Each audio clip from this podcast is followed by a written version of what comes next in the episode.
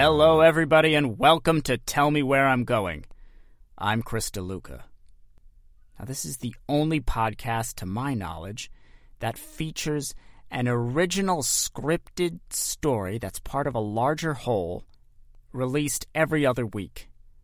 And not only that, you, the audience, get to help steer the direction of the story. It's not just me. I'm serious. You, listening right now, get to influence it. I don't. I don't know of a single other podcast that does that. So it's pretty cool. And you can find out uh, the details about all that at the end of the episode. And we release episodes every Friday. Oh, but wait.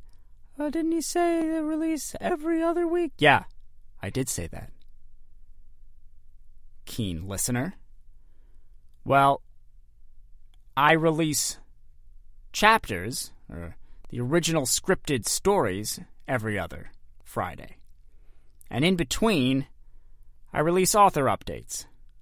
Because guess what? Writing takes a while. And I don't just write it, I also record it. I'm it's a recorded medium. I have to record the, the sounds that's coming to your ears. And I edit it. I, I do a lot. Anyway. So in between, there's these author updates, and I kind of tell you where I'm at and what's happening. Um, but this episode isn't one of those. This is a story episode. So you're going to get the next chapter of my ongoing story. And if you're not familiar, the story I'm telling right now is about the Traveling Wilburys, that rock and roll supergroup back in 1988 on an imagined world tour solving crimes. Thought that was relevant? Now, this is chapter 3 that you're going to be hearing in just a few moments. So, if you haven't heard the first episode of this podcast, you're probably going to want to go back and, and take a listen to that because you're, otherwise you're going to be very confused. Um, I mean, maybe you like being confused. Maybe that's your thing. In which case, sure, go for it. Just keep listening to this. But if you if you do like knowing what's happening and general sense of things, it's probably best to go back and, and listen to the other episodes. But before we get to that, I do want to recognize that this is Christmas. I mean, it took me this long to acknowledge that. But yes, it is Christmas. So, everyone, happy holidays, Merry Christmas. It's the holidays are very weird this year. It's strange times, but they're upon us. Hope they're hope they're good for you. Um, this show will be releasing through the holidays. So obviously, you're, you're hearing this Christmas Day. And uh, next Friday, New Year's Day, you will be getting the author update. All right. Think I've got all the business out of the way? So let's jump back into our story. Uh, where we last left off, the traveling Wilburys were chasing a killer clown that uh, they suspected of having uh, been implicated in the disappearance of one of their groupies, Dixie. Um, and as they ran after uh, this clown, um, the, the, floor fell out from under them, and they found themselves uh, far, far down below the, the stadium in a, uh, a kind of a basement filled with uh, stuffed animals. And uh, they they kind of looked around, and they see this figure coming towards them. And Tom Petty, everyone's freaking out, but Tom Petty says, "I know who that is." but I didn't know who that was. That, that was where I I got stuck, and that's where I reached out to you, the audience. And that was what happened happened last episode. And uh, through your participation, we found out that that person was Eddie Money. Now, that fact happened to throw me for a loop, and you can hear all about that in the previous author update episode if you want to dig into that. But I figured it out. I think you're going to be very impressed with my knowledge and uh, characterization of Eddie Money. Couldn't be more flawless. It's going to be great. Anyway, without further ado, please enjoy.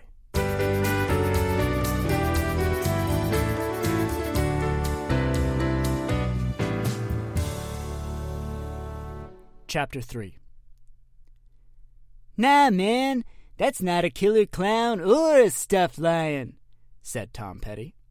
I'd know that face anywhere. That's my old nemesis, Eddie Money. The whole band sighed with relief. Eddie was a generation younger than most of the band, and while he plied a glossier music than the group, he could still hang. As for being Tom's nemesis, they weren't worried. Tom was notorious for racking up countless beefs across the music industry Brian May, Steve Perry, a teenage Mariah Carey. So another nemesis was pretty unremarkable. George smiled and patted Eddie on the back. Thank my sweet lord it's you, Eddie. We thought you were a killer stuffed animal clown.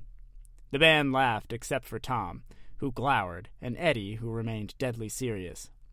Drugs are no laughing matter, guys, croaked Eddie. You really have to be careful with that stuff, especially blow. One bad line and you're in serious trouble. Trust me, I would know, he finished, limping towards the band. Tom Petty had already heard just about enough out of his nemesis as he could take, and it was all that he could do to stop himself from yelling at him. In fact, it was less that he could do, since he didn't stop himself and started yelling. You're one to get on your high horse and lecture about drugs. You overdosed on a line of bad cocaine, damaging your sciatic nerve, and now you walk with a limp. Eddie nodded soberly. Well, that's exactly what I was referring to. Boy, did I learn my lesson. Drugs are really dangerous. Just promise me to always make sure your supply is clean before you snort up. The band nodded in agreement with Eddie's sage advice. Tom, deflated by Eddie's non antagonism, stamped huffily to a corner, relit his joint, took a drag, kicked a stuffed animal, which activated its speech box. Be like me, happy horse, and love everybody. Shut up, dregs! You're supposed to tell me what I want to hear. Should we be worried about him? asked Eddie Money. Nah, he'll snap out of it soon enough, replied George Harrison. What are you doing here anyway? And where is here? chimed in Jeff Lynne. Well, it all started when I played a gig at the stadium upstairs last year. After the show, I naturally made a beeline for the Zamboni locker. Like most people, my primary way to relax is smoothing ice rinks. I was going to have the staff freeze the stadium, as if for a hockey game, get an Olympic figure skating team to use it a bunch to scuff it up, and then let me ride a Zamboni over it to sweet, smooth, pristine ice perfection. But I'd barely gotten to the Zamboni locker door when that floor dropped out and I ended up here. Oh, the same thing happened to us, exclaimed Jeff Lynne. Minus all the stuff about smoothing ice rinks. Eddie's brow furrowed in genuine concern. You guys aren't part of Nice Ice Nation? No, hold on, I have some pamphlets. interjected Bob Dylan, gracefully maneuvering the topic elsewhere without hurting Eddie's feelings. Jeff Lynne capitalized on the moment. How have you survived down here for a whole year? All I see is stuffed animals. Eddie closed his eyes, nodded slightly, as if patiently dealing with ignorant minds. Yes, there are many stuffed animals in this place, but that is only the surface. There are things beyond. Open your eyes, Wilburys. If you look past the stuffed animals, you will also see this door. A plain gunmetal door sat undisguised along the far wall, next to Tom Petty. The band murmured their admiration for Eddie's mystical sight. There's an entire sunken fairground down here, said Eddie, throwing open the door. Pale neon light flooded in through the opening. Follow me, gentlemen, said Eddie Money, beckoning through the door. Before anyone could move, Tom Petty turned on Eddie Money. No way, man! I'm not following you! Not here, there, or anywhere! Not after I followed you back in 77 at the Pantages! Tom, I honestly have no idea what you're talking about, said Eddie. Fork tongue lies! shouted Tom, crushing his joint in anger. You know exactly what you did, Mr. Edward Joseph Mahoney, if that is your real name. Yeah, it is, replied Eddie, confused. Edward Joseph Mahoney is my birth name. Eddie Money is my stage name. Aha! So you admit it, crowed Tom triumphantly. Enough! Shouted George Harrison.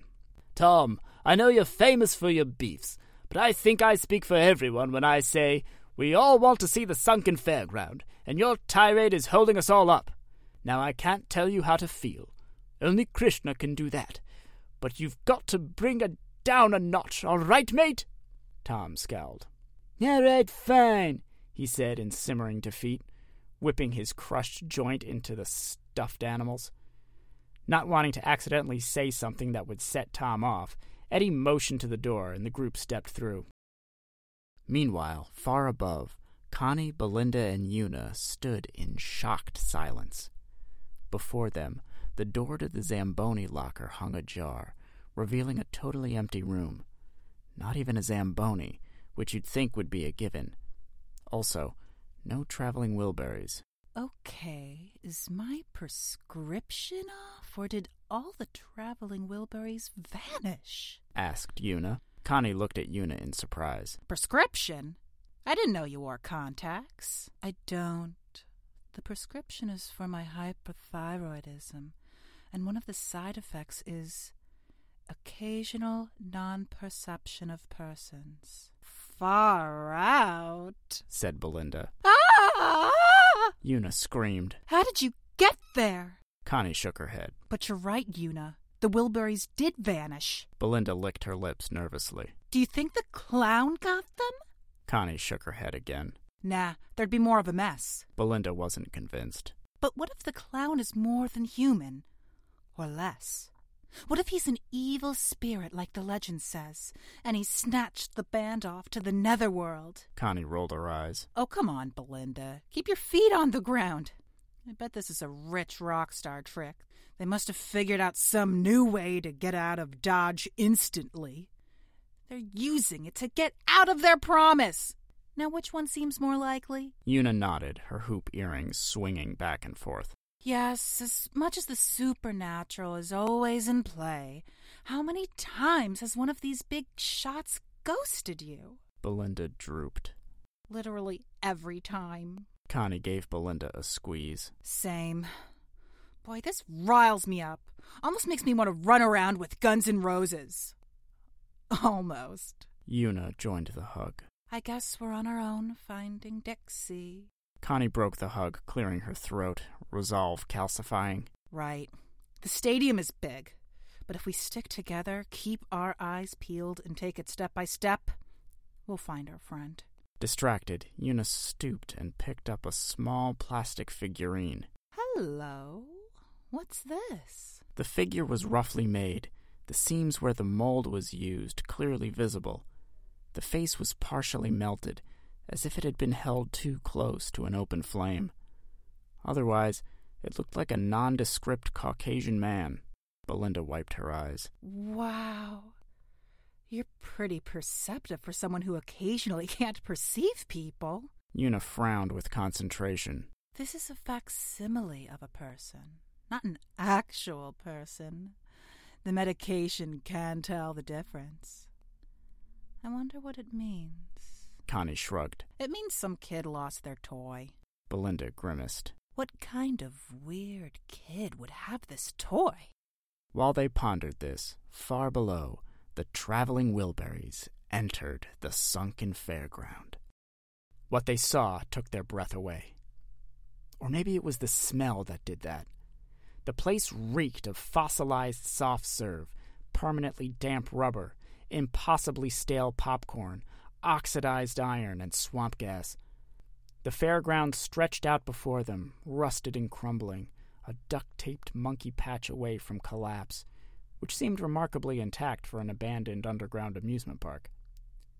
Untouched by the sun, the grounds were illuminated by light from somehow still powered neon signs advertising games, rides, and refreshments, casting their subjects in ghostly, multicolored hues. The skitter and squeak of small, unseen animals blended with an automated voice box, occasionally triggered, employing the empty grounds to step right up. Its pitch slowed to demonic tones. Large cement pylons faded away into darkness above, along with a large, creaking Ferris wheel. The group stood next to a corroded water gun game, the room they had just exited, presumably being the prize storeroom. Eddie shook his head, still amazed, even after being trapped down here for a year. Incredible, isn't it? It sunk into the Meadowlands after Carman Sanzari, the land developer, shut the place down because he kept losing at the games. It must have broke through to a natural cavern, and they just built the stadium right on top. How did you survive down here all this time? asked Jeff Lynne, who was already regretting having thrown more food at the wall than he ate. Living down here can be tough, but once you get used to it, it ain't half bad. Eddie walked to a smoking trash can, opened the lid to reveal a low fire and a makeshift grill rack inside. He extracted a foul smelling skewer spearing two small bats, half a large mole, several phosphorescent mushrooms, and a wad of cotton candy. Who knew cotton candy doesn't expire? laughed Eddie. Anyone hungry? No one was. Eddie shrugged. More for me. Well, the Ozzy's up. Eddie toasted the air with his skewer, made the heavy metal sign with his fingers, and bit the head off one of the bats, chewing thoughtfully as he gazed around the fairgrounds. What a crazy place. Amazing. You know, in its own way, it's kind of beautiful. The demonically slow voice said, Step right up. Again, and Jeff Lynne shivered. I don't like this place. It gives me the creeps. Come on, fellas, let's get out of here. That's just the problem, Jeff, replied Eddie, sliding the remainder of the bat off the end of the skewer, crunching into it with heavy, practiced bites. We can't leave. There's no way out. Ha ha! Another lie! cried Tom, pointing accusingly at Eddie. Oh, come on, Tom, give it a rest, said George, exasperated. No, man, listen! There's gotta be a way back because the killer clown has been here! Look! Tom pointed to some curly green strands of hair stuck in the door jamb. That creep fits right in down here, he said, looking pointedly at Eddie, who shifted uncomfortably. Yeah, that's right, whined Jeff Lynne, looking around furtively. Una said that clown was a vengeful spirit of the fair, so maybe he can move around with his ghost powers. But we're stuck. Calm down, you scaredy cat, admonished George. With the six of us together, I'm sure we'll be able to find a way out of here. But first, we need to find that clown. Oh, forget the clown, cried Jeff like a major wuss. Let's just focus on getting out of here. The band nodded in wussy agreement. I can't believe what I'm hearing, lads, said George, pained. What is the Traveling Wilburys code? After a moment's pause, Tom Petty reluctantly piped up. Back to basics, roots, rock and roll, he said. Of course, that's number one, said George. And? added Bob Dylan. Oh, Always, confirmed George. Everyone would do well to remember that one. And? Oh, pretty woman, said Roy softly. Absolutely. Can't forget that, said George. And? Jeff Lynne sighed. And we always follow a case to the end, no matter what, he said glumly. That's right. Glad that's settled. Now, Eddie, over the year you've been stuck down here, have you seen a creepy looking clown with a green curly wig that looks like he would attack a groupie? Eddie stroked his chin, squinting, as if he were trying to excavate his memories with the crease of his brow. It's not ringing a bell, he replied. Have you seen anyone while you were trapped down here? asked George. Not at all, replied Eddie immediately. Why did you have to think about having seen a clown when you knew you didn't see anyone? screamed Tom Petty. Something fishy is going on here. I'm watching you, Eddie. All right, Tom, you'll get your wish, said George. There's a lot of ground to cover.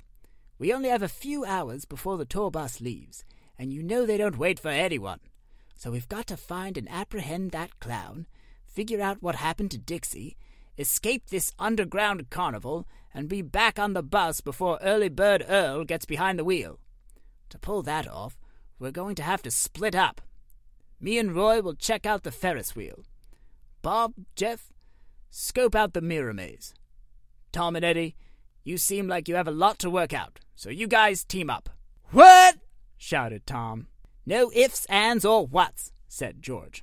It's a long shot, but I want the both of you to look around the rock and roll super death dunk the clown pavilion. Fine, muttered Tom angrily.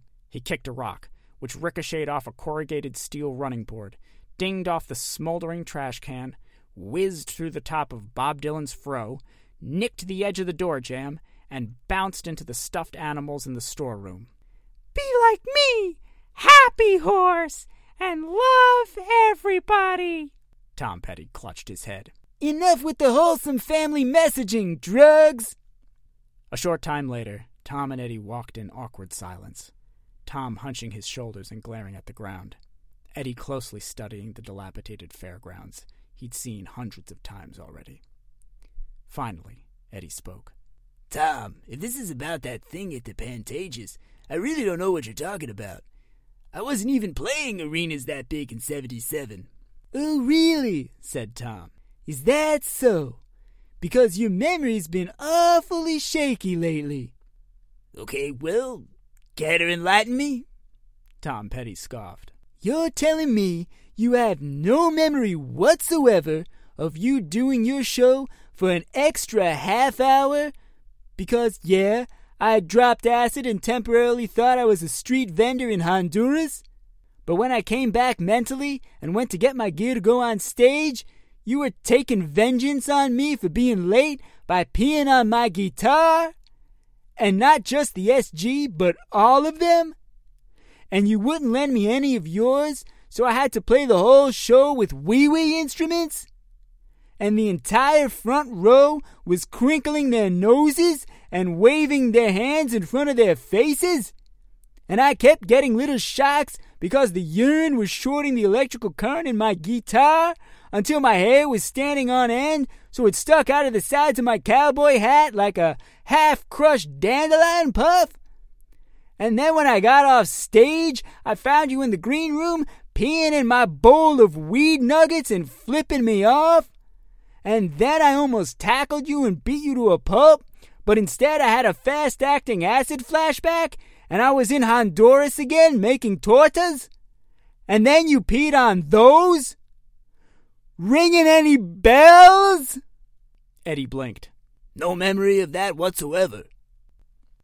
No, wait, I'm thinking of Linda Ronstadt, said Tom sheepishly.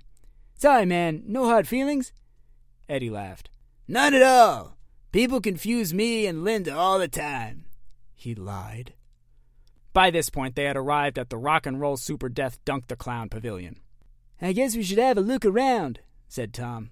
Yeah, uh, about that, said Eddie, suddenly seeming nervous.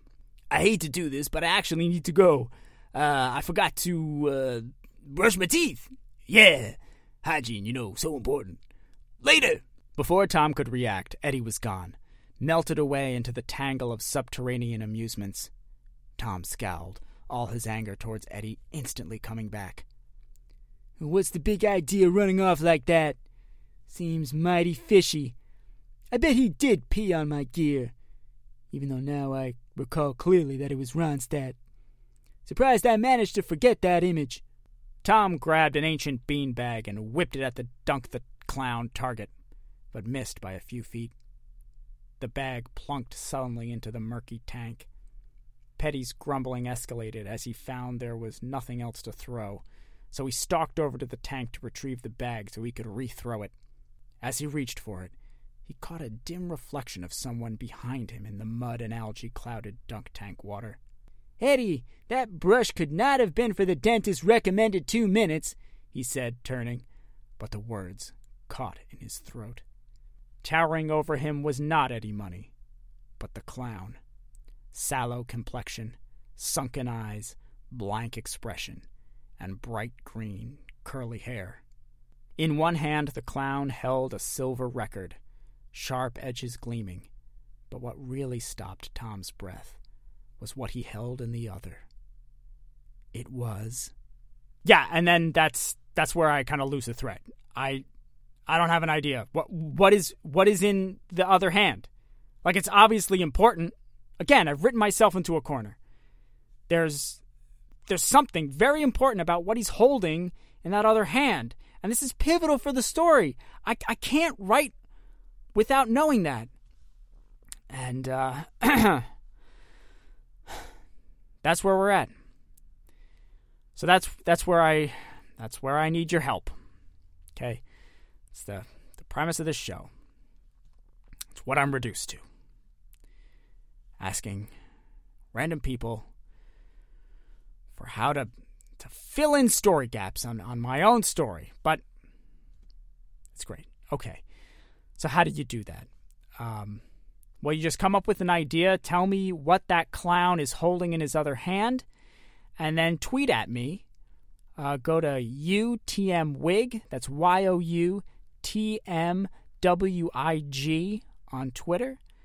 Tweet at me your your thoughts on this one, and uh, I'll I'll look through those those tweets and, and I'll put them in a poll. I'll put like the best three or four in a poll, and then uh, and then you, the audience, will vote, and whichever one you pick, just like last week, I'll write in. You know, this is this is collaborative. This is shared. As much as I hate that, it's I'm sharing this with reluctantly. And who wouldn't want a piece of traveling Wilburys solving crime? Anyway, thank you. Have a great holiday. I'll see you on the other side.